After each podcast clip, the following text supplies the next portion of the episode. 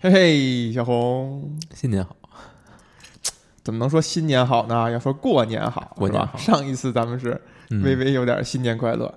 这回是过年了，在长假的最后一天，我们用聊天来收一收心，是不是？收一收心。所以今天咱们聊的这个电影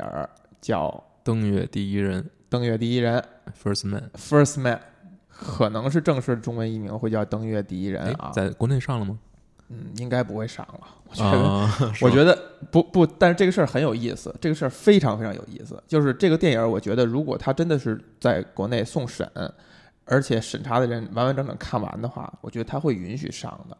呃，这也是为什么这个电影在呃美国，它的无论是从票房和口碑上，其实都没有。那么高的原因，就是大家感觉好像讲阿姆斯特朗、讲登月，好像是一个美国的爱国主义教育，但其实看完以后，国策影片完全不是这个感受，而且呃，可能中国人看了，或者说有关部门看了，反而会高兴，就是它其实产生了一种对这个事件本身的一种反思，以及它传递的是一种。美不是我们传统意义上认为美国人很激昂、很呃蠢萌蠢萌的向上啊、奋斗啊那种感觉的一种气氛在，所以感觉它是一个适合某另一个阵营的人去看的。呃，但是对另一个阵营的人来讲，可能他又相对有点晦涩。嗯，你先说，你看完这电影，你我觉得对他们本阵营的也有点晦涩，对他们本阵营也有点晦涩。对啊，所以所以票房不佳嘛。对，就是不算不加吧，就是这个意思。就是说，他其实是就完全没有爱国主义教育那个那那个成分吧？或者说，你会不会这样理解？我觉得这个电影，嗯，很超出期待的，可能就是这点。嗯，就是没有落入俗套。你也不是俗套吧？就是你对他的很多预期，看到这个题材的时候，你就已经有了。对，就是因为他逃不开要展现这些东西内容。嗯，就是登月对。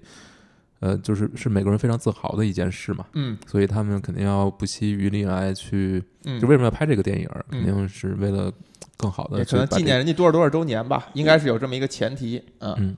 但是你看这个电影之后，你你觉得它特别用一个带引号的词儿，就特别文艺。嗯，哎呦，我以为你要说什么呢？嗯嗯，就是或者说。嗯，完全没有那种激昂向上的对感觉。不过你刚才提醒了我，就是其实他那那些部分，比如说登月的困难，他们付出的代价，最后登月成功的喜悦，以及他们在这个美苏呃争霸呃就是航空竞赛当中的那种嗯角力，其实是每个情节都展现了。对，但是你发现它展现完了，最后捏在一起的结果却不是。呃，我们想象中如果展现这些东西会给人带来的那个情绪，哎，这个就是这个电影特别有意思，而是我觉得一定要聊的一个一个原因所在。嗯，我觉得先说说这个电影的剧情吧。哎，我可以，因为我昨天晚上刚看完，哎，所以可以这个。我也是昨天又重复的看了一遍。主角呢，就是这位尼尔·阿姆斯特朗。故事从他一次驾驶这个 S 幺五，呃，不知道幺五还是一五啊？嗯，这个所谓航天飞机吧。嗯。呃，出发生这个事故开始，就是迫降了，是因为这个操纵不灵，也不是呃等等原因吧。嗯，然后因因为这个原因呢，他等于被禁禁飞了一段时间，也不算正式禁飞，但是别人很质疑他的能力。对，然后他的因为他的一个小的算操作失误吧。呃，没有，好像我没看出来是因为他的原因。嗯。呃，应该是说，应该是因为他，就比如说长官是是觉得他不应该这样去做，对啊，他却这样做了。呃，因为各种原因吧，嗯嗯，然后呢，他在这段时间呢，他的小呃女儿也是第二个孩子，第一个是个男孩，嗯，他的女儿是脑部有肿瘤，然后做了化疗，呃，小孩非常小，嗯，然后非常痛苦，呃，最后还走了，嗯嗯，然后这个对他可能产生了很。很负面的一些这个心理上面层面的影响吧。嗯，然后呢，为了摆脱这个这方面的悲伤吧，所以他去申请了参加这个 NASA 的这个计划。嗯，就是登宇航员计划、登月计划。嗯，呃，Gemini 吧。嗯嗯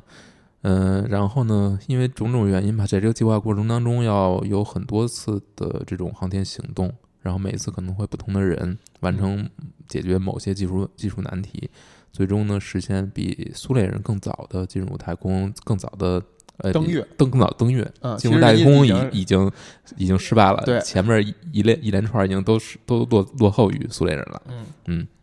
这个过程当中其实发生了不少次事故。然后也死了不少人。他自己呢，在一次跟这个呃非人非就是无人的这种航天载具的对接过程当中，也出现了一次事故。嗯，那幸好呢，他是属于大难不死的这种，嗯，呃，能够凭借自己的反应和这个良好的心理素质，嗯，一次一次的化险为夷。嗯，包括最后的这个实验、这个测试这种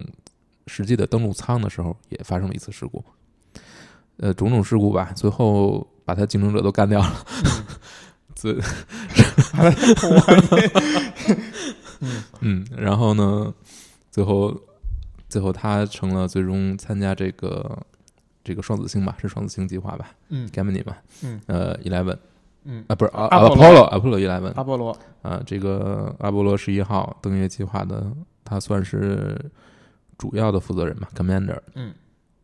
然后顺利的抵达了月球，嗯。然后没有插旗，没有展现插旗这个这个这个镜头。嗯，但是看到他在月球上小颠簸的那个，还是挺激动的哈。对对对，嗯，颠簸的还不是他，那不是他，那不是他。哎，我想想啊，呃，我刚开始认为也不是他，就是因为下来两个人嘛，是他看那个店铺，他和巴兹两个人下来嘛，然后那有一个人往远处走了，他呢就在近处的那个坑那儿，是吧？完成了一件事事情，把他女儿的一个。手环、手环、手串扔了扔了上，这个应该是原创的情节吧？是原创的情节。然后故事回来之后，嗯，要有为期三个月的，是好像是为期隔离隔离。嗯，然后跟这个期间呢，他跟他妻子见了一面，故事就这样结束了。结束了。嗯，见了一面还是延续这个导演的传统。哎，导演是谁呢？哎呀，这个基本上算是咱们。他的所有作品 咱们都聊过了啊，是我非常欣赏的一位年轻的导演，是咱们这一代的人，达米安·查泽雷，是吧？也有翻译成别往上靠，达达米安，达米安什么什什么什么什么泽尔，也有这样翻译的。查泽尔啊，查泽尔，呃，延续了他三部长篇作品的最终的收尾，就是两个主人公对望，然后并未发一语，嗯，这样一个结尾。然后在这个全篇的。这个叙事的过程当中啊，刚才我们说的可能是他事事业这一条线索，嗯，另一方面就是他还有另一条线，他跟他妻子的这条线，嗯，就是两个人之间这种关系的变化吧。因为他的工作充满了危险，所以他对他妻子呢也会有很强的这种心理影响，而且他的很多同事不断的死去，他也参加了不少次葬礼，嗯，呃，所以包括这个过程当中，他的第三个孩子，嗯，呃，一个男孩也出生了。所以还有家庭这条线，就是他如何与家人去相处，他和他们的关系的远近，嗯，包括他们这种有时而紧张、时而松缓的这种这种关系，嗯，所以这个电影其实，嗯，它是算是双线吧，你可以这么说吧，嗯，算是两条线展开，嗯。嗯，两条线之间的这种关系可能最后会落在他去世的这个女儿身上，嗯，但是你也能看到完成这样一项。任务的过程当中，有很多家庭会付出了很多很多代价。嗯，这可能就是这个呃，这个电影嗯，跟其他的电影不太一样的地方吧。我觉得它视角可能，首先视角非常个人。嗯，就是有很多非常细节的地方都是非常有意思的。我觉得确实让你叙述完了一遍情节以后哈，就还是延续了咱们以前那个陈词滥调，就是每个人去讲一遍情节呢，其实就是相当于他的对这个电影的一种一种一种编辑，就是他他所看到的一些东西，我觉得还是有一定的差别的。其实也恰恰体现了这种电影，就是你所谓的你给加了一个文艺这个呃标签的它的呃它的一个特点，就是它有多层的含义，或者说它有不同的解读和感受的方式。是多少有点稍微有点出入的，呃，先有几个挺有意思的小细节的信息，就比如说你刚才提到了他最后在月球上扔掉了女儿的那个手环啊，你我们可以看到这个手环在这电影里边在技术层面上是处理的非常好，就是第一个镜头是他女儿躺在床上，他在抚摸她的时候，这镜头戴了一下她的手环，然后下一个镜头就是女儿已经去世了，然后最后在葬礼上他手里攥着这个手环，就是他强调了一下这个手环，然后到最后他把他呃在最后一刻在登月以后，他望着就是茫茫的月球的这个荒野，然后流泪了，然后最后把手环扔到了月球上。其实无论从哪个角度去理解，看到这儿都还是会触动，还是会感动的。这种感动可能在我看来是属于偏呃通用的，偏甚至有点廉价的一种感动。也有人诟病说，对于就是这个导演他来说，这种情节的处理是属于偏俗套了。可能大家对对他有一个更高的期待，但是他有一个小的小的有有趣的点是说，呃，为什么他会这么去创作？其实有一个消息是，呃，每个宇航员是允许带一个小包裹到到这个飞船里的嘛。那阿姆斯特朗的那个小包裹的那个 list 丢了，所以就是他带他究竟带了什么上去，最后也是成为了一个谜。然后这也就留给了文艺工作者的 所谓 创作空间。然后呃，无论是传记作者还是说这个导演会这样去处理，也就是就是他会把它当做是一种不一定是创作，就是现实也有可能是这么发生的，就他会保保留这种这种模模糊糊的这种这种感觉，就他对他女儿到底是一种什么样的情感？我觉得这个可能是首先要结合电影啊，嗯就是如果抛开这个电影看现实的话，嗯可能就是结合电影，嗯、对，我觉得他女儿的这个他女儿的死亡，可能是促使他去走上这呃登月这条路的一个嗯背后的原动力。嗯，就是他可能一开始是想要走出嗯这种悲痛。嗯嗯这句话就第一个就是呃，你说是他原动力走出悲痛，我是很同意的。但是为什么？其实我觉得可能每个人看是有争议的。这也是我觉得为什么这个电影它在美国它本土被大家的评价没有那么高，或者说甚至你看在颁奖季的时候是悄无声息的啊。它肯定是一部很优秀的电影儿。然后肯定讲了一些很深邃的东西，但是为什么颁奖季是吧，都把那些片儿，那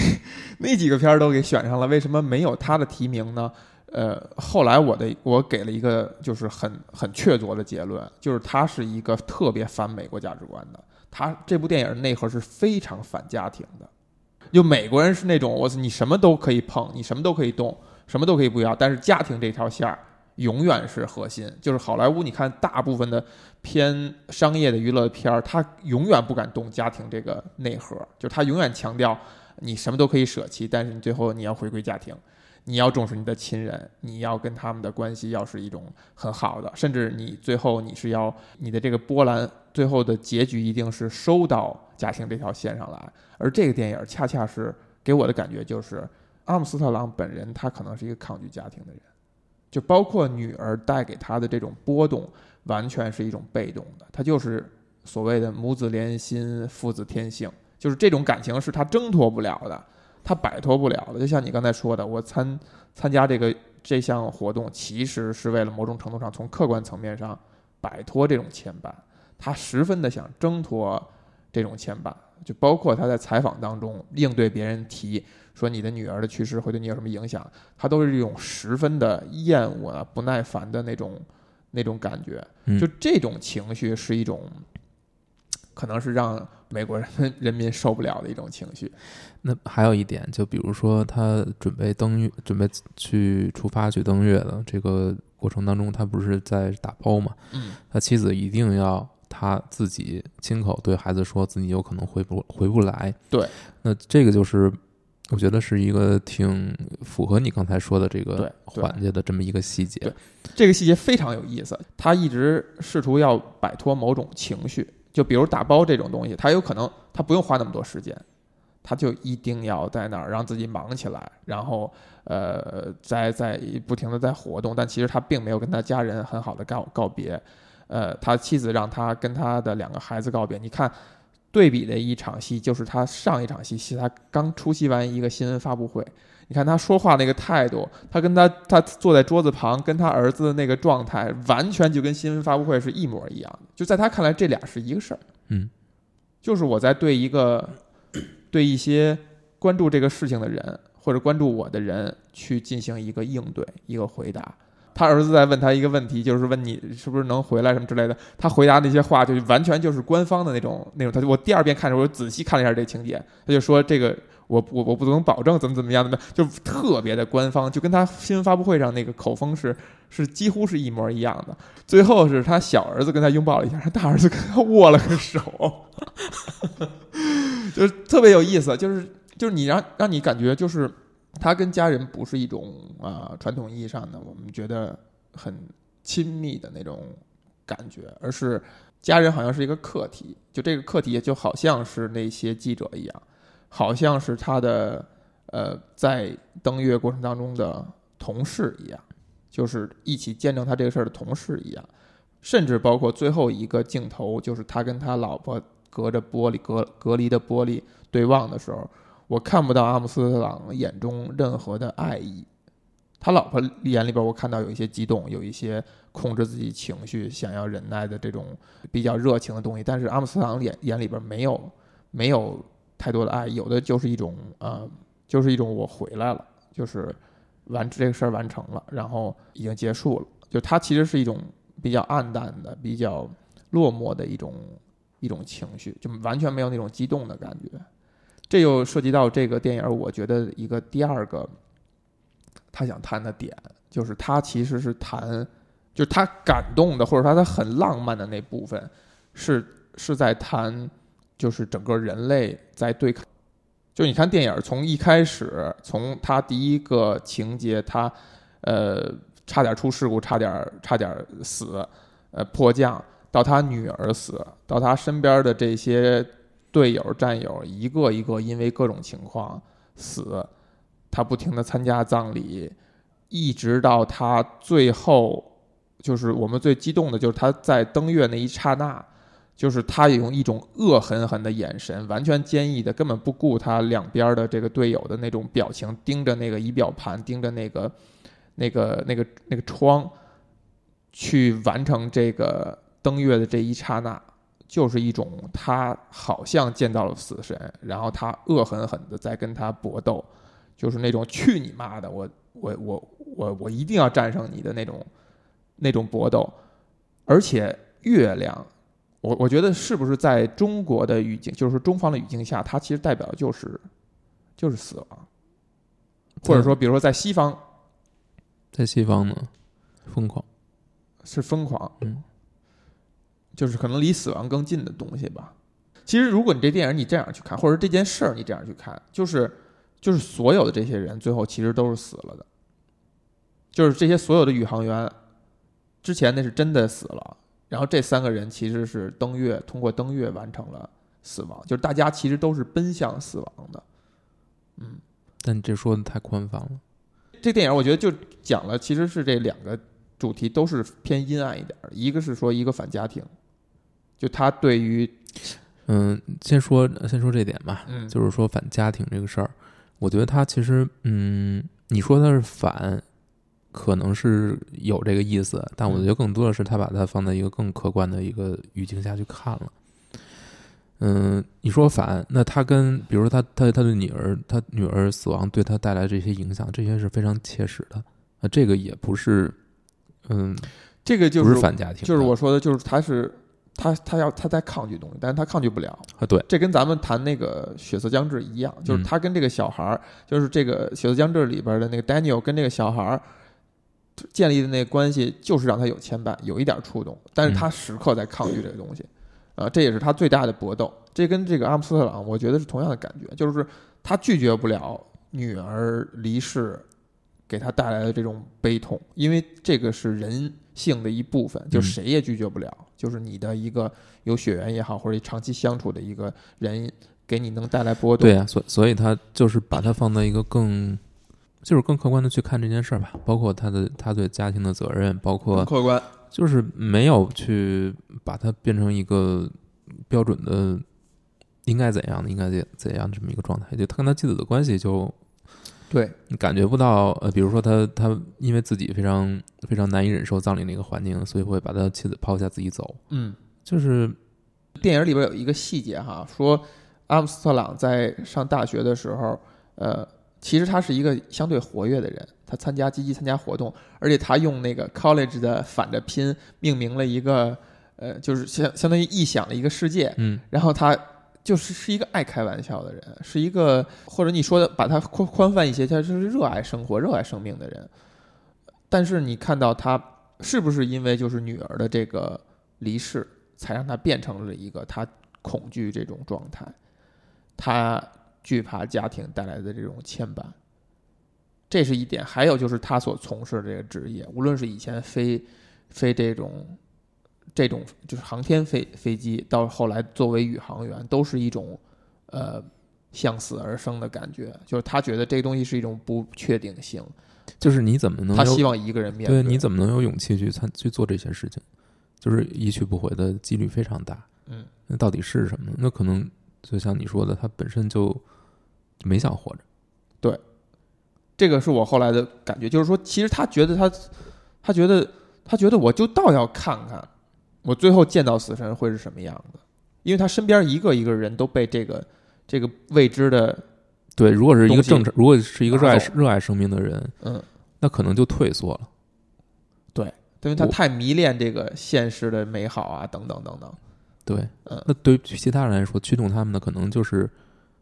就是他按捺不住那种想要成名、想要怎样的这种动力，但对于他来说，显然又不是这个。肯定是不是这个。电影里边其实给了两个很有趣的对比，一个是说在他们观看电视的时候看到那个苏联，就加加林那边，哎，有了一点小的成就以后，你看他那个同事就是一种非常控制不住的那种愤怒，就这种愤怒，其实你你完全可以不用把它理解为一种啊国与国之间啊美苏争霸的那种情绪，它就是一种男人对于竞技、对于比赛、对于同类的那种竞争感所天然创造的那种，就是我怎么能落后呢？我怎么我怎么输了那种情绪，就非常真实，非常的非常的朴素。但是你看，在阿姆斯特朗身上其实是不太有这种情绪的。对，他也这块儿他也不争，他也不是说我要争什么。包括他参加这个宇航员，他也不是说争我一定要第一个上去，我一定要作为头排前排的。他非常真诚的，他很少笑，但是他非常真诚的，就是呃，比如他同事要就是作为那个就前三名的宇航员，他非常真诚的祝贺他，就这种笑容是很自然、很很真实的流露，就他一点儿也不争，不争名不争利，就这个人其实是跟大家是完全不太一样的。对我还看到两种说法啊，这就有点场外信息，就是有的人说说阿姆斯特朗这俩儿子看完这个电影以后，觉得他父母就是被非常极度真实的还原了，就是这是他父母的状态。但是也有一种说法，说是他有一个儿子对这个电影的表达的东西是很不满的，是觉得是很失实的啊。我不知道这两个哪个准确啊，但是但是我刚才说的第一条，其实在 IMDB 上看到的，他就是一个奇怪的人，他就是一个特殊的一个，他不是不是因为因为这个事件，就是不是时势造了这个英雄，而是他就是一个所谓的英雄。呃，这个英雄不是说他干了这样一件事儿，而是他跟我们不一样，他异于常人，他异于常人，所以他完他才最后机缘巧合的去完成了这样一项任务。我觉得如果按这个电影，按照按照这个电影呃的描绘，为什么最后会选到他？可能因为有一系列的事故，嗯这是无法去否认的。对，好像是好像是很被动的，但是还有一点就是他面对死亡的时候，他他的这种或者说这种千钧一发的情况之下，他的处理的方法，处理的方式，嗯，呃，他更更没有人性，更没有人的情感。，哎，更没有七情六欲去牵绊他。对，就是他想的都是怎么去把这个问题解决问题解决。嗯他没有没有没有透露出更多的恐惧，更也没有多的慌张，对对慌张，这些都没有。没有恐惧，这个是最大的一个特点。就从第一幕他在飞机上的时候，我们看到就是，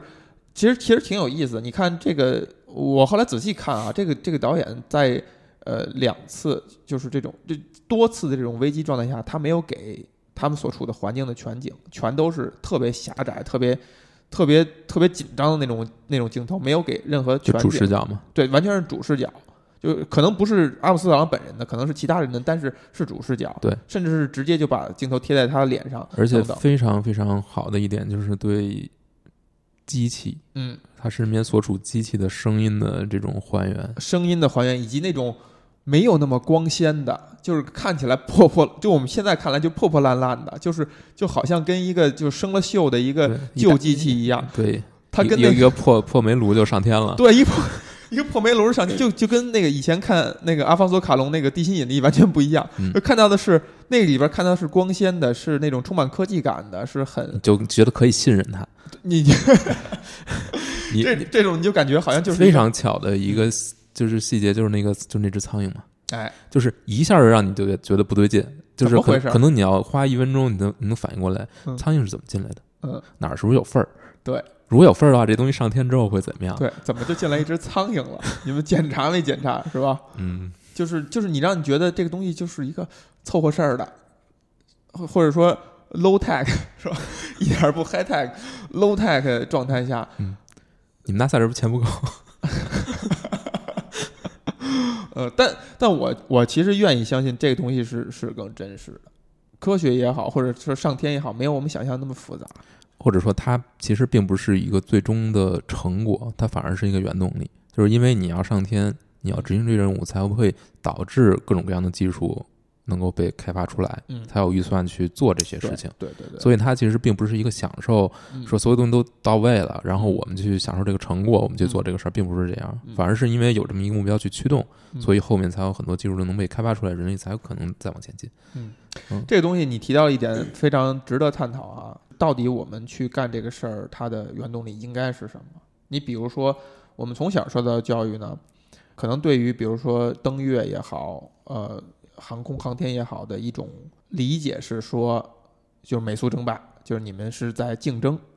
然后我们来做这事儿呢，也是我们不甘落后，我们不能 对吧，让帝国主义领先了。包括其实比如说在《三体》当中，第一本中描写的是说。在文革之前，大家就去对宇宙发声，是说将来外星人不能只听到帝国主义声音，也要听到我们红色的声音，等等，就是它是有一种因因果关系在的，就是我们干这个事儿，我们是有一个非常确凿的，而且很世俗的、很现实的、很社会的原因在。这个电影里边其实多少也有一点儿，就是你比如看到美国政府那种冷酷对待这这个事儿的这种。他其实是从数字层面去计算这个事情，包括他的三个队友在这么低级的一个事故当中去世以后，他在一个活动当中接到这个电话的原因，为什么这么急的告诉他是说你马上就会被媒体包围，所以你要保护好自己，你不能去说。他还还是会优先想到的是集体是国家，这这个东西你看你并不觉得陌生，就是你们美国也是这样吧？都是这样。都是这样，就是它其实是你感觉它好像是有一个内在的逻辑在，就是登登月也好，航空航天也好，这些事情它背后都有黑非常确凿的理由在支撑的。但是为什么最后登月成功以后放的是呃，就是肯尼迪的那个那个讲话？就是他那个讲话，当然你你我你可以理解为他对民众是一种洗脑性，就他必须从一个站在一个很高的角度，不能把这些。原因赤裸裸的公布出来，而是说，呃，我我们我们选择登月是因为我们选择了它，并不是因为它好做或者它难做等等等等，就是他会他会把它拔高，就是我们必须要探索，作为人类，我们是为了探索要而要探索。这些话，你你在放在整个电影的语境下来，你就发现它特别不可信。但是如果你用很浪漫的就浪漫主义的角度去看待的话，它仿佛应该是那个最对的理由。应该去驱动这些事情的理由，就像你刚才说的，如果我们不去干这些事儿的话，我们仿佛没有动力去去探索、去研究更新的技术。嗯，我觉得，嗯，你你要说按肯尼迪那一套来说，首先他那个演讲是非常是非常好的，嗯就从演讲的角度来说，我觉得是非常非常成功的，就展现他确实作为一个总统，领导者，作为一个领导者应有的应该说的话，气魄，对。呃，这个是没什么可说的。这为什么美肯尼迪是很多美国美很很多美国人心目中最优秀的这种最伟大的一个最伟大的一个总统。嗯、但是他说这些东西呢，这个电影确实是在解构的。嗯，呃，因为如果你要从他这个人的，就是从呃阿姆斯特朗这个人的角度来看，他嗯可能他参加这个任务，他想实现的属于自己的这一部分，嗯其实跟那些都没什么关系。嗯，那可能就是说，就是像你说的，是一种想要去抗争的这么一个状态，嗯。或者说他可能已经抗争完了。嗯那是不是比如说他的这种他的这种情绪，你把它浪漫化的话，其实跟那种探索是同一个，就是我去你妈的，我就是我就看看到底怎么着，我就看看我最后我最后见到死神你本人，你什么样，你长什么样，你长得就是脸上有无数的大坑，对吧？最后那个镜头就他们登月那镜头，我后来仔细倒了一下，我觉得挺有意思，就是他刚开始是窄幅的，是电影画幅，然后他很巧妙的是利用那个那个下那个轨道的那个那个窗，然后出窗以后一立刻变成的是那个 IMAX 那个宽屏，就是它从窄幅到宽屏，它不是一个生硬的，它是通过那个框儿那个黑暗的处把这个东西给模糊过去了，然后你到月球上是一种非常浪漫的，然后无声化处理，然后静静的去看待这个，其实就是在看待死亡，就是死亡的某种浪漫。那你能不能说，就是驱动人们去做所有这些事情的，其实就是死亡，就是因为我们总有一天要去死掉，所以你总想在你有限的时间之内去成就一些事情，你不管它是不是有意义，但是你总要去做这个事情。这这肯定是一个原因，嗯但是有点儿这个有点儿偏陈词滥调一些，嗯就是或者说，或者说我们虽然总有一天会死亡，但是我们想在某种时刻，我们想看看它，我们想去面对它，想去跟它做一番搏斗。比如说他在月球上扔下这个手链儿这个动作，你其实真的是可以从多个角度去理解。一个是说，比如说他释然，就最简单就是说他释然了，他终于，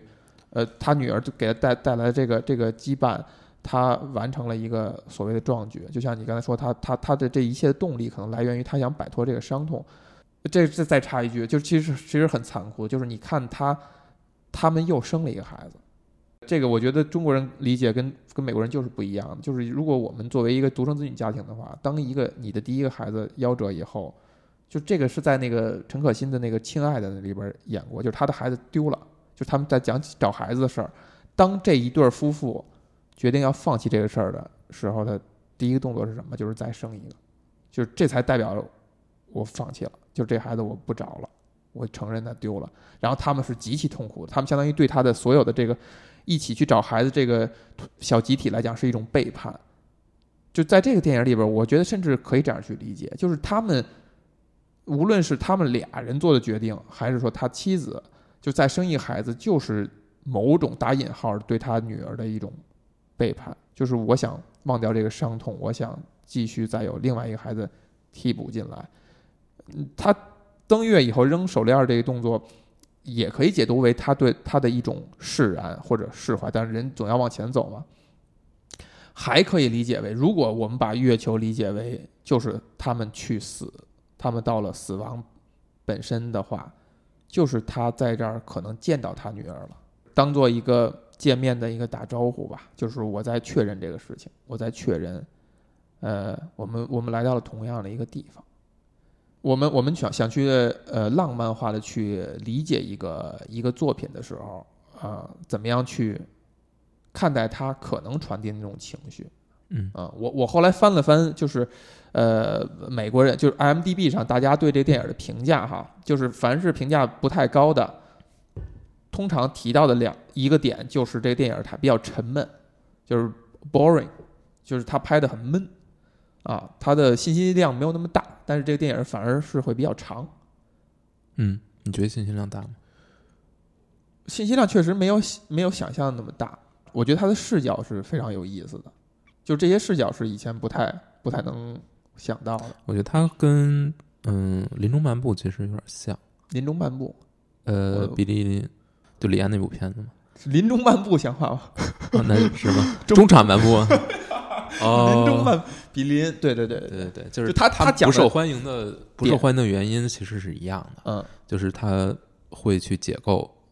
嗯，很就是多美国人宏大的东西。以习以为常的东西，对，嗯。就是你对，就是你觉得你自己是一个先驱，嗯。然后你非常勇敢，你去探索，你去实现梦想，嗯。所有这些东西，还有包括你对家庭的，它其实是两两边儿它都在解构。对，嗯，对于家庭，你看完这个片目，你不会觉得他们这个家庭之间有真的，他跟他，比如他跟他妻子之间的关系，你不会觉得他们有多么深的感情。对，你觉得他们就是在一起过日子。嗯嗯，然后就是一个生活的合作伙伴。对，然后你看，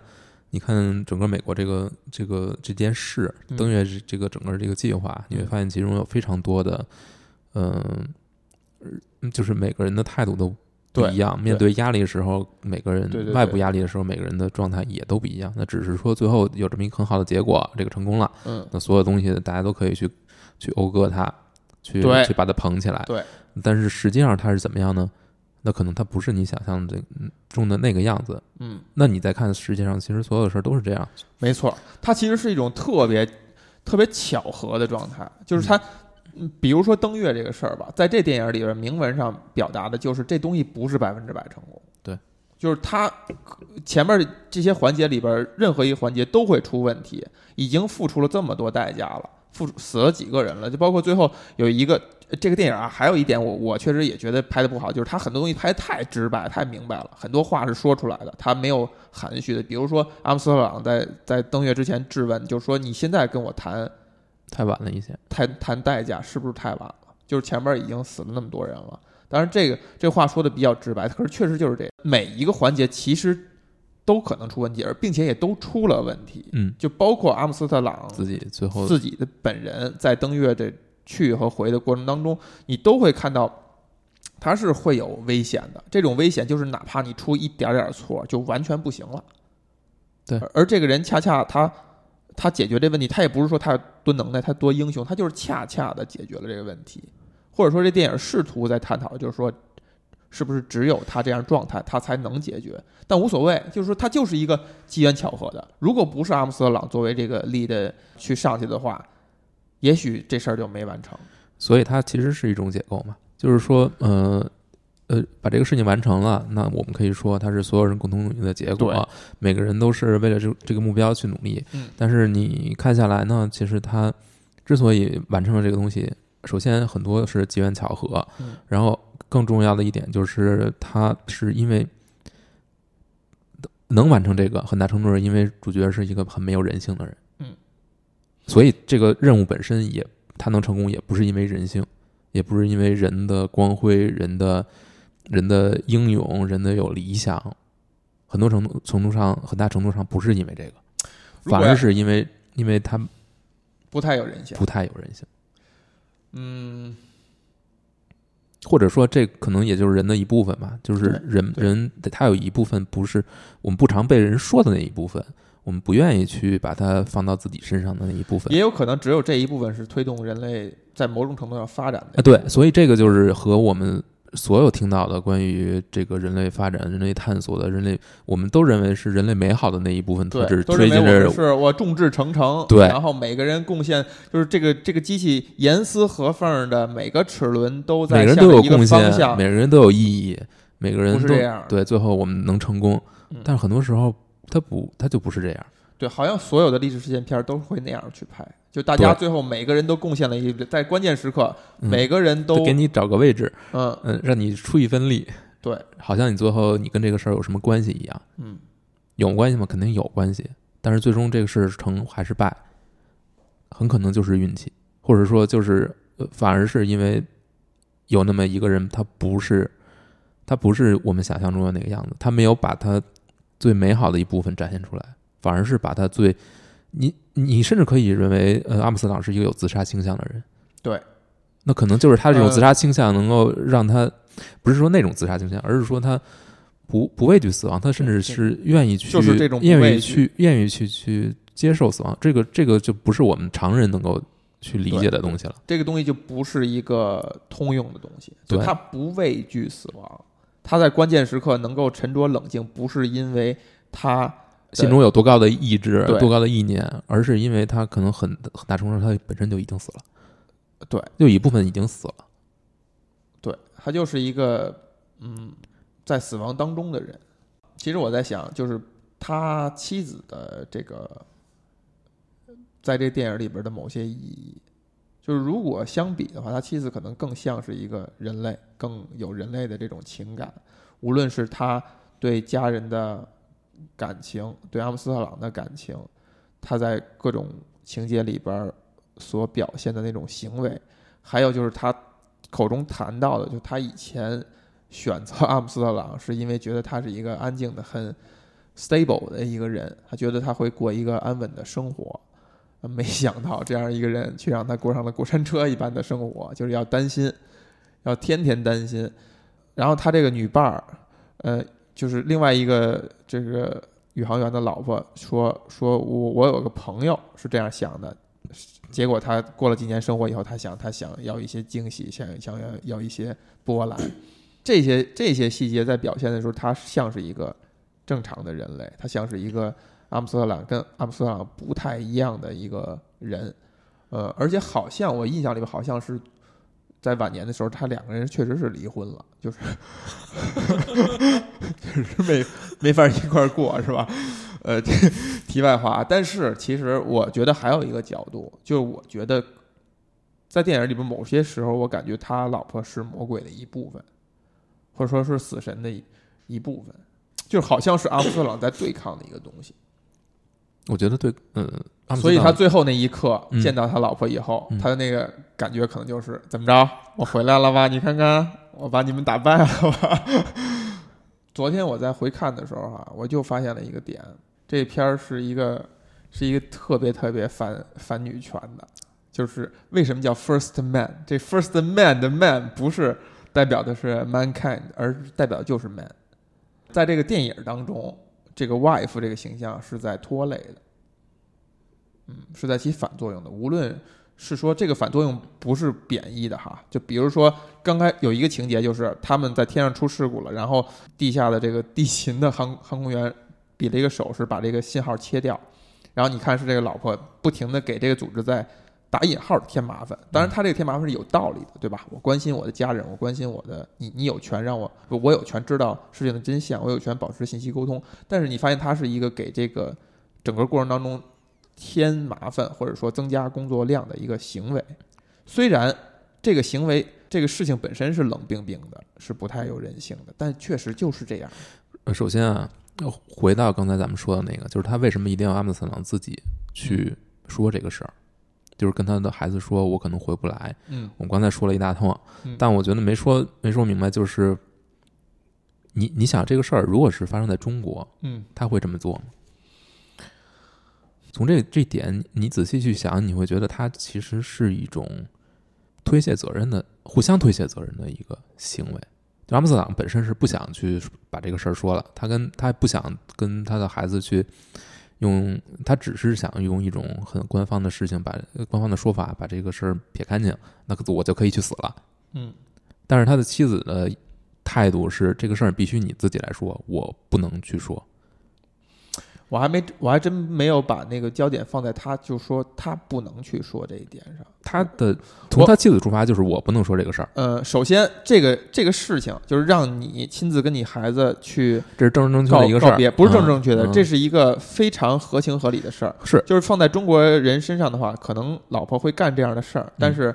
仍然就是我们跟比如说。传统教育里边，父父一代子一代之间的关系不是那种非常亲近的，而是那种有距离感的，长辈是长辈，晚辈是晚辈的关系，可能不会是一个很温情的告别的方式，但是肯定是会有这么一个动作在的。这个事情是非常合情合理，就是他老婆这要求是很合情合理的。但是，就像刚才说的，就每个人去解读这个事情的角度是不太一样。比如你刚才选了一个角度，我可能有另外一个角度，就是这事儿还是他老婆在给阿姆斯特朗添麻烦。就是你，就不，我是觉得，当然这个添麻烦不是说一定是批评他老婆哈，就是说他这个行为本身就是是整个 登月这个过程当中，或者阿姆斯特朗要完成这个任务过程当中不太有必要的一环。对我同意，而且是他，而且他现在已经极力抗争的一环，已经是首先他是一种非常紧张的状态，嗯，而他很可能回不来了，嗯，就是你可以把他看成一个马上就就是得病将死的人，对，在这个情情况之下，你还会去。要求他强调这个事情，强调这个事情吗？你还有必要去对。让这样吗？就是你明显看出他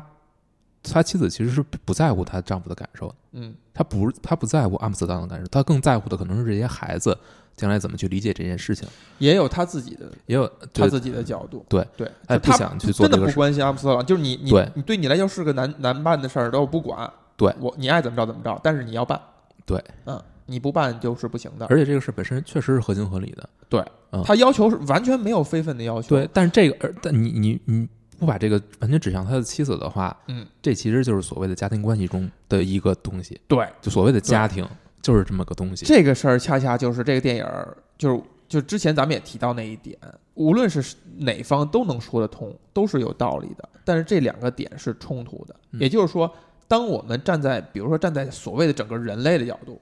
就是比如说地球人就是要干这么一件事儿，就是要登月，对吧？无论是因为危机，因为地球生存不下去了。还是说他就是无理由的，就像就像肯尼迪说的那种，我们为了探索而去探索，我们选择了登月等等等等。为了这种理由的话，当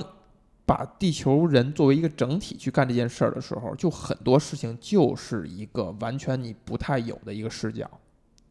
和你不太有的一种决策的决策链条和决策的逻辑，它就不能用我们常日常生活当中习惯那种逻辑去理解，它就是一个全新的视角和全新的规则和逻辑就是你就就必须要放弃个就是从个体出发的所有的一些，对对，你就是在干一个全新的事情，你这个事情，你这个决策的过程就是一个全新的视角。这个我忘了是不是电影里边这电影里边说的，还是其他地方说的了。就是因为这两天 看了好多跟跟那个科幻有关的东西哈，就忘了是哪个里边说的。就是我们我们上天啊，就应该是阿姆斯特朗在在面试的时候说的，就是当我当他因为事故弹射到天空以后，他发现了一个全新的视角，去看点地球，看到了某些地方大气层吗，大气层其实很是薄，是很薄的，等等等等，你才能意识到一些你在灯下黑的时候看不见的一些东西。这个就是就是这电影所谈的这这件事儿，就是当你把你的视角拔到了某一个地方的时候，你才看到一些你以前绝对不会去想、不会去甚至都不敢去想的一一些点。就在跟家庭关系这一点上就是这样，嗯，就是它是一个特别全新的视角。然后阿姆斯特朗谈的那个登月的意义，可能就是把呃把肯尼迪那那套话解释的更更 reasonable 的一个角度，就是我们必须，我们从人类角度，我们必须需要全新的视角。You don't know what you don't know，所以你就要去找站到那些我根本没想过的地方，才能去想更多的事儿，才能会去看到更多的事儿。就是把它变得合理化，是可以这样去解释的。包括家庭关系，包括就是人与人之间的关系，包括你看阿姆斯特朗跟他的战友之间的这种关系，也没有那么多的亲密，但是就是有羁绊。当战友去世以后，对吧？就是在不不那个那个镜头拍的还挺精彩的，就是不不自觉的突然间，哎，听见一声，嘎一声，一看手破了，就杯子已经已经被捏碎了，就是一种非常天然的一种反馈。这种东西是是人与生俱来的，但是在某些时刻，这个这个东西是与你的一些情绪是相冲突的，因为你有了全新的视角。就在阿姆斯特朗的生活当中，他的全新视角就是他女儿的死亡，就是促使他去想家庭这个事儿到底是一个什么事儿，他更在意什么？他是不是真的就不想要家庭的牵绊，不想要这些，就感情被波动？当我们有一个亲密关系以后，你势必会被他的喜怒哀乐和生老病死所所牵绊，势必会让你无法控制的痛苦。那为什么要这样呢？我们为什么要给自己创造痛苦的机会呢？面对他女儿的死亡，就是我为什么要给自己创造这么难过的、心痛的机会呢？嗯，这个就是一个选择嘛，就是他可能会让你心痛，但是他有可能会让你很快乐。呃，甚至呢，就是可能对某些人来说，经历这种这种很极致的感觉，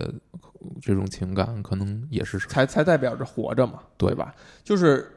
啊强调他这种感受的，还有一点就是他这个所谓的宇航员或者航空航天的飞行员的这个身份，就就后来我我我看这电影，我是又去想了想这个身份，这个身份可能就真的是非常非常不一样的一个一个身份。就是以前我们可能很很难去正视他，就是会感觉这个人换另外一个人可能也行，对吧？杨利伟是英雄，那换一个什么李立伟、什么张立伟也没问题。看完电影这个电影以后，我觉得还可还真不一定，还真不一样。就他这个宇航员这东西，就是一个非常伟大的一个东西。嗯，就真的不是谁都能做到的。可能在过程当中，很多人就已经选择放弃了，或者很多人就被呃客观的淘汰了。只有少数的一些人，他真的是异于常人的，他是跟我们芸芸大众是不一样的，他才有能力、有资格去做这件事儿。可能他展现的就是这么一点。嗯可能展现的出来就是非人的一面，你不或者说你不熟悉的人的一面。对，嗯，哎呀，那你觉得这个这个片子它解构了这么东西，你觉得他留下了什么呢？或者说建立了什么呢？首先哈，这个导演他，你不觉得他可能是一个很，呃，就是比较阴暗、比较消极的一个人？拉拉烂的，拉烂的是稍微有点奇怪啊，就是你看《暴力鼓手》也是这样，嗯，啊，对吧？你你看的过程中，这咱们聊过，看的过程中，你时刻在想他什么时候翻转回来，就讲这个老师其实是，哎呀，这样用心良苦啊，这个小伙儿也是最后这个呃这个人物这个成长弧最后变成一个优秀的人，你发现不是，就他在讲的是，就是如果做到极致的那种，那人必须得是烂人，得去得是这种很渣的人。然后这电影你看，就是阿姆斯特朗就没有温情的一面，嗯，也是一个我们我们所惧怕的，我们所不愿亲近的那么一个一个状态。然后对家庭又是这么一种一个态度，对登月这个事儿也是一种这样一种态度。啊，这个态度里边就可能可能在咱们聊的时候，深层当中他是觉得这事儿是应该办的，就是人类要去探索未知，要去干这些什么都不为、无所就是没有意义的事情，要要去干这些，要去。电影里边说了嘛，就是说嗯什么有一首歌，那 rap 什么什么 What is on the moon，、嗯 是吧？就是我们我们我们付出这些代价，我们这么穷，我们吃不起饭，但是 What is on the moon，就是白人要去登月等等，有这一个论调在里边儿，就跟咱们某些时期一样，我们集中精力让大家勒紧裤腰带去干一些可能在人看来是完全无意义的，事。现在只需要撸袖子就好了。这些事儿，它是一种什么态度呢？就是它是肯定的吗？这是可能跟每个人解读不一样。就我可能看电影以后，我觉得对这个对这类事情应该是肯定的，就是我们需要那些视角，我们需要那些无意义的事情来推动人类的发展进展。包括你说的，就是需要这些事情来来推动科技，来推动我们去研究等等。但是他又提供了一种可能性，就是就是他是反对这个事情的。嗯，我觉得是这样，就是它更客观一点。它，嗯、首先刚才说，咱们说它需要做，需要拉动，嗯，那前提条件是什么呢？就是我们觉得科学技术是一个非常好的东西，嗯我们必须要越就是越进越前进越好。嗯。但是真的是这样吗？谁都不知道。科学技术真的对对于人类来说，它肯定是有好的一部分，但是它肯定也有坏的一部分。对哪一部分占的更多呢？你知道吗？不你不知道。这个东西不能比呀、哎，对，是没法比啊。对嗯，它是一个没法去比的事儿。对对对，就是包括不能衡量，你不能无说人无法去衡量这个东西，你只能说就是接受它。在这点上啊，我我可能觉得我的观点是比较确凿的，就是我们对于未知的探索，嗯，一在我看来一定是对的，就是不存在他是我觉对的得不是，我觉得它嗯这个事情就没法用对不对来去来去衡量。呃对，这就是我要我谈那点，就是在我看来，他一定是要用对错来衡量，就是他一定是对的，就是不不不，们对于我觉我觉得没有对错，嗯它就是人就是要做这个事儿，嗯就是你你不用去讨论，呃，就是人这种物种他就会去这么做，嗯，就是为什么我们现在变成了现在这个样子对。对对，就对就会这么去做，，对但是它没有好坏，就没有说对于我们来说是好事儿嗯还是坏事儿。我们有可能会因此变得更好，也有可能因此变得更坏，嗯，这都是有可能的。但是它是先觉的，但是就是它它是一个你没法去改变的事对，它是一个客观现实嗯。但是你必须要看到它有坏的一面，而不是说它没有。错，没错。在这个前提之下，哈，所谓的政府，无论是从电影里边所扮演的角色，还是真正我们去理解他在这些事件当中所承担的扮演的角色，他是一个帮忙的人，还是一个就是阻碍的人？他其实还是正面的，就他还是在帮忙。我觉得他，呃，你你不能这么去看，你不能把他比成一个人，你不能把政府比成一个人，或者说你不能把 NASA 比成一个人。他是一个帮忙的角色，还是一个还是一个在裹乱的角色？呃，哎不是不是，你你点点不在这儿。我觉得我觉得点是什么？就是当一个这件事牵扯到如此多的人，他需要这么多人去去参与，这么多人去推动，这这么多人去扮演其中各种各样的角色的时候，你就不能从个体的角度去看这个事儿了。我就是在说这种组织，对啊，就是这种组织，它本身它就不是铁板一块，它不是有一个独立意志的，只有一统一意志的这么一个人，虽然是这样，但是他的输出应该是一个他的输出是要看结果是的，是有统一结果如何是要看运气的。你比如说哈，在这电影里，就是你看到，你会你会对这个 NASA 也好，对政府也好，是产生一种很厌恶的心态。就比如说，他一做了一些很冷冰冰的决定，它里边是有各种各样的问题，他会承担着所谓的就是我们对于呃负面人物负面人物的期待。嗯，但是你看，但是你最后你看到结果就是这个事情成功了，这个事情是推动了发展了。嗯，是带有了非常积极的意义了。而如果不是因为这样一个组织在做这个事儿的话，可能它不会成功。从这个角度来看，它就是一个你这个就有意义的。这个就完全就是结果论了。呃，如果也许就是比如如果阿姆斯特朗，呃，或者说不是阿姆斯特朗，嗯，因为种种原因，这个登月行动失败了，嗯，还会有第二次吗？也有可能有。有可能有，对，有可能就没有。就如果说他失败了，呃，我们我们从后来去看的话，也会认为他是他是在所帮助这件事情。呃，但是这件事本身是不是有意义的？这件事儿，呃，从事这个行为的这个组织，它是不是真是利大于弊的？是不是有功劳的？所有这些东西都很难说了。就是你，你不能从结果去倒推，就是它就一定是有意义，它肯定是有意义的，嗯，但是它也有没意义的部分，它肯定也在过程当中是损害了很多人的利益，这是毫无疑问的，不这个能不能这个东西不是一个对公论了，对呀、就是就是所以这个东西就是没法儿，你没法儿真的去讨论它，因为这个是远超你个人评判标准的。就是你你你当然可以说它是有的还是没没的，但是这个东西不是你来说的，其实其实不是我个人能说的其实我指的就是个人的一个从个人角度是无法讨论的。个人对这事情的一个所谓的一个看法吧。这个你啊刚才提到了一个点，呃，也挺有意思。就是如果比如说我们倒退到那个时刻，他没成功，然后没有第二次，比如说这样的话，比如说这样的话，是不是可以想象的一个发展，就是最后整个全球所有人类都变成了一种偏保守的，就是我们不去探索了。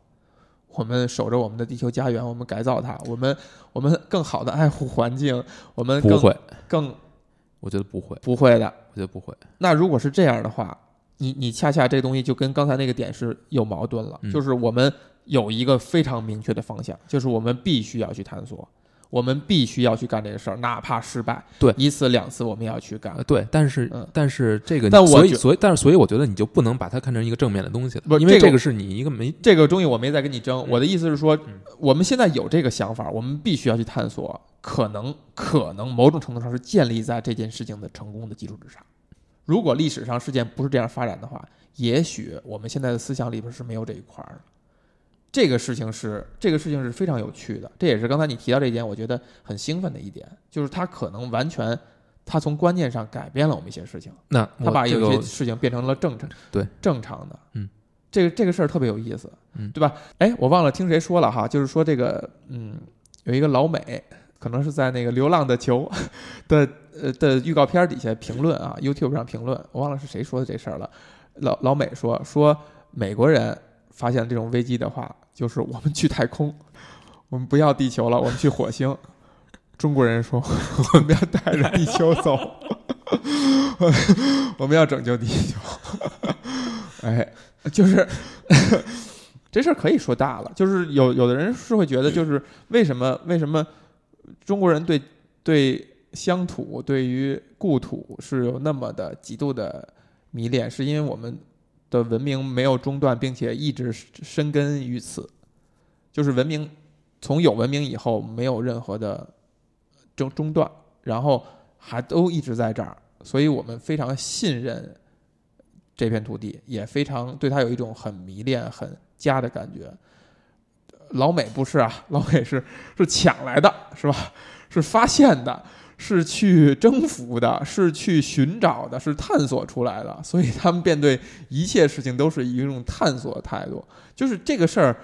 先不说对错哈，它是一个很有趣的解读的角度。就比如说，比如我们去登月也好，我们去航空航天也好，可能来自压力就是，哎，帝国主义阵营在干这个事儿。所以我们也要干一干，对吧？我们中国人这么勤劳聪明，我们当然也能干成，而不来源于我们要去探索。我们是这件事本身是原动力，不来源于这个，而来源于比较和和我们也不能落后，对吧？就是就就其实我们不应该拥有那种探索的思想。这也没什么不对。嗯嗯我觉得，嗯如果说这篇儿能够让让我们思考一些东西的话，我觉得就是就是其中的这种很很绝望的东西，很孤独的东西。阿姆斯特朗也好，还有整个整个这件事也好，就是它应该是所有人类呃非常欢欣鼓舞的一个东西。但是你把它拆碎了，把它所有的细节看一遍，你会觉得跟人类其他事情没什么区别。你看他登月那一刹那，哈，呃，这是这个导演把之前为什么所有都用那种很、很、很不堪、很、很狭小的、很逼仄的那种镜头去展现，然后就留给奇观留给最后登月那一刹那，造成一种很独特的观影体验的一种享受啊。那我能想象，如果在真是在大屏幕上看的话，那一刻应该还是比较震撼的。但是你换个角度去想。那就是一片死寂，就是登月那一刹那。那可能某种程度上就是我们对死亡的一种想象，就是什么事儿都没有了，什么声音也没也没有了，什么信息也都没有了，就是一片死寂。那东西有可能是不美的。我们之所以觉得它美，是因为我们坐在电影院里边，我们坐在屏幕前，我们看一个景儿，夕阳景儿，看一个奇观，我们可能会觉得美。但是真的，当你如果是你去登到那个月球上的话，你可能是，无论是孤独也好，还是害怕也好，还是心里也是一片死寂也好，那可能不是一个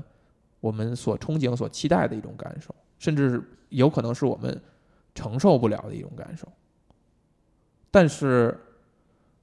我觉得无论是怎么着那种感受吧，你去触及到这个事儿，去接触到这个事儿的本身，这个动作是。在我看来是一定是有意义的，嗯，虽然有可能我不我我不能勇敢的去 面对这种这个动作，但是我觉得它对于在某种程度上它是它是非常有意义的。我觉得所有的电影聊到最后，就会展现出每个人的不同的人格。哎，嗯，怎么说呢？就是你怎么看他呀？嗯，你如果从一个很相对来说更积极的乐观的态度，也不是说乐观吧，更积极的就觉得这个东西是有意义的，那可能是因为你这个人就是这么看这个世界的。嗯，呃，我觉得他和其他事情没什么区别。都是无意义的。对，可能就是因为我就是看着 这么看这个世界的，所以最后就会落落到这样。对，如果你去听以前的节目，你也会发现是这样。嗯，就是，但并不代表这个。我觉得这个电影儿它本体，它它想讲的这个东西，嗯可能就是这种矛盾吧。会会会有会有很强的一点，就是这个矛盾，嗯就是我们能看到这个事情所有光鲜的一面，它都给你展现出来了。嗯，包括这个航天飞呃航呃航天火箭上面的这个美国的字样，包括最后的这个肯尼迪的讲演，嗯，他可能没放旗子，就是因为这点就就能招着这么多的仇视，我也是服了。就是就是美国人民跟咱们也是一样的嘛，其实是小粉红嘛，对啊，就是一样啊。他们是他们是小小红白蓝嘛。对他就是嗯，就是他把这个美好的一面告诉你了，你也能看到，嗯。呃，包括最后这个造成很好的影响，但是他能告诉你很多这个非常不堪的地方。嗯。这不堪的地方，可能你以前就从来没有看到过，嗯。你从来没有想到过它会存在这些东西。但显然，要完成这么一件壮举，嗯。我们说壮举已经在给他往好了说了，嗯，也是确实他是要付出非常多的代价的。那这么多花费了这么多资源，就是为了做一件就就这么一件事儿，就这么一件事儿，嗯，它带动了很多科技的发展，嗯那是你那是后来的是副作用那。那那是那是你后来推论，你你去这样去理解它，对嗯，当时它的目标可但是不一定事件这个本身以及他们可能都没有想到之后会有怎样的影响，这个事情本身它就在那儿，它就是一个很简单的一个事儿，就对就光机迈了一步，对踩了个脚印儿，对，跳了一跳，我们现在都是在后面，就是马后炮，嗯你都是在说这些。嗯。但实际上，如果不这么去做，如果不做这不做这件事儿，可能会让整个社会过得更好吗？对，让具体个体的人会过得更好吗？很有可能。会，有可能，但是那些人呢，就走了，就是他总要要走的，一代一代的。嗯，所以你最后你从现在的角度你去看，因为你不关心那些人了，嗯。那些人都死了，嗯。你不也不是那些都死了，但是但是你你不关心那些人，你关心的是跟你就是那些人，已经跟你没有关系了。什么跟你有关系呢？是这些科学的进步，是所有这些因为登月带来的后续的这些前人栽树了，对，你在你关心的是这个，所以你现在会看，你就觉得它是一个非常伟大的东西。它是伟大吗？它当然是伟大的，但是它也有不伟大的一部分，它也有不光鲜的一部分。只不过现在是有人把这东西拍出来给你看了，但是你你的态度是什么呢？我说我不不愿意看这个，因为它让我觉得我现在享受的一切都是建立在前人的牺牲，还有那些人的牺牲。你说你个人你是不愿意看这个的，不是不愿意看呀，我是说，他起码他把这没有人去说的一部分去说出来，这个本身就是有价值的。起码他是希望你能够思考的，希望你能够重新审视这件事情的。提到这个导演啊，嗯，你觉得他是不是在这件事情上干了一件我觉得电影 you got balls，很有胆量的一件事，把 把一个美国人不太对这个就是引以为是傲的一个东西这样去拍，甚至你感觉它带有它呃，就就是为什么我我把它去跟能够把它跟李安那部电影去比？你说李安那么拍美国，嗯拍这个战争这件事儿，因为他有一个东方视角，嗯，是这样的。这位您您就没法这么去解释了吧？对，咱们聊比利林恩的时候啊，在前布宅时期确实是这么说的。嗯，呃，但是那个东方视角，就是这个词儿，可能直接就偷懒的涵盖了一些东西，嗯对吧？涵盖了一些，涵盖了一些东西，那些东西确实是，比如说是，呃，可能是就像是刚才说《流浪的球》，就那种中国人会带着地球跑，美国人就是抛下地球了。呃，确实是有类似于这样的点，就是这些点是说西方人很少站在这些角度去思考，东方人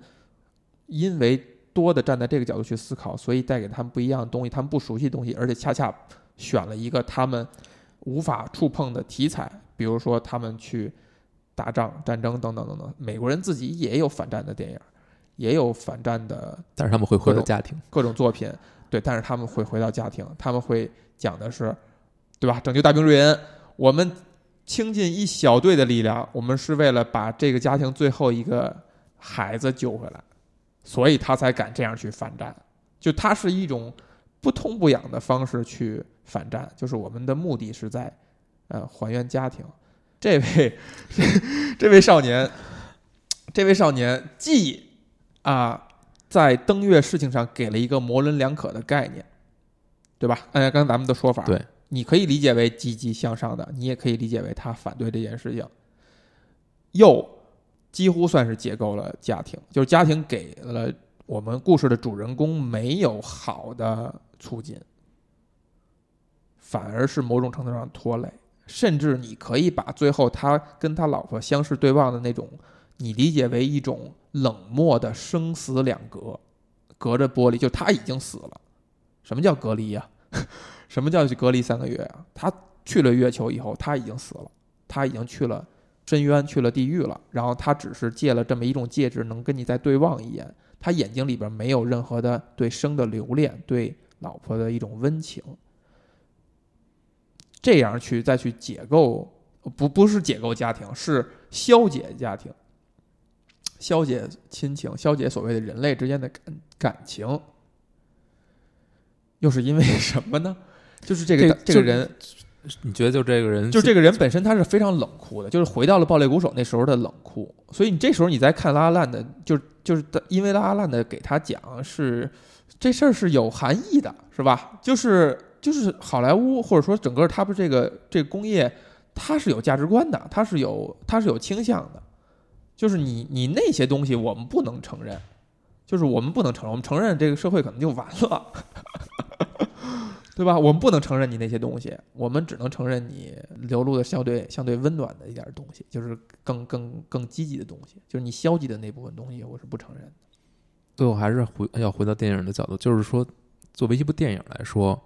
你呈现了这么多不确定的东西，是一个好的事情。就是我觉得我我看到就是对这个电影有两句话的评价，嗯那可能就是说你太冷酷了，你太客观了，你太没有人味儿了。那你最后这个电影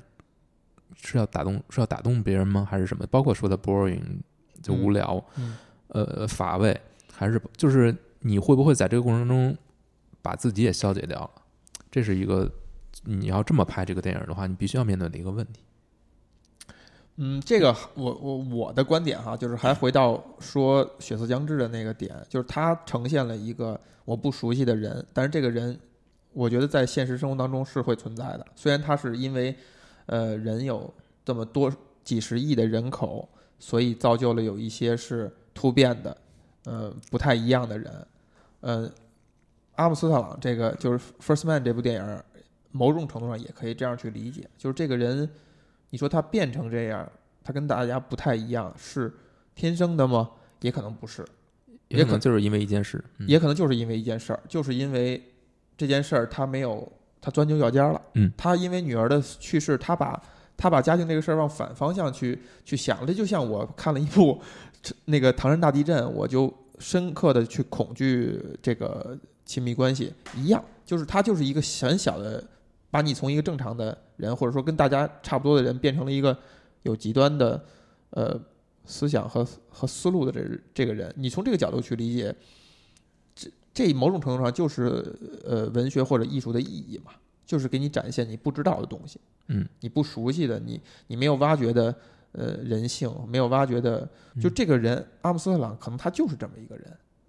拍这些事儿也有可能就完完全全是像素级的一比一的。还原，那事情就是这样，那这个世界就是这样，那为什么不能拍？为什么不能展现呢？嗯，为什么一定要把它包装成，比如对对这个电影有负面评价，或者说给差评的人想象中的那种事情呢？会不会让它显得有点就是手术两端呢？就是别人会摸很难去摸到他的脉，嗯，就不知道他到底要你到底要怎样去理解。那可能就是哎，这个哎，说回来其实很简单了，就是你所有想要真正去讨论一个问题的时候，你都是要去不能给出一个确定答案。呃嗯，可能就是这样。肯定是前提。嗯嗯那就是说，对于一个电影来说，你是否要有一个属于自己的一个立场？呃，我觉得这也是这电影恰恰做的，在我看来不好的地方，就是很多电影拍的太直白了。嗯就是我同意的网友观点是说，信息量相对少，嗯，篇幅又长，它很多东西都用台词、用用情节说出来了。呃，无论是对于登月的态度，还是阿姆斯特朗身上的这种纠结东西，他很多东西是言语中当中说出来的，没有以前那种相对含蓄的处理方式。这也体现了，呃，这个导演可能在答这种命题作文的时候，又想带一些自己的。呃，创作的时候，他的一种不太自信的地方，就是他怕看不懂，对他怕大家不好去理解，他怕这东西拍的太太模糊了，所以他用直白的方法去讲出来了。但其实也没啥用。其实本质上是大家不接受这个观点，就是对不喜欢的人是本质上大家不愿意接受这个观点。嗯，我想看的是我不想看这个。啊，对，我不想看这个，给我想看的是，我想看的是你，你给我拍一个阿姆斯特朗，哇，这神奇了！这个萨利机长原来嗯原来那个阿波罗有一一个登月，就什么阿波罗十三号，十三号，对吧？就这种的，就是极其的符合主旋律的东西，结果发现是这样的。那不是很很失望吗？He got balls，他有胆儿这么去做。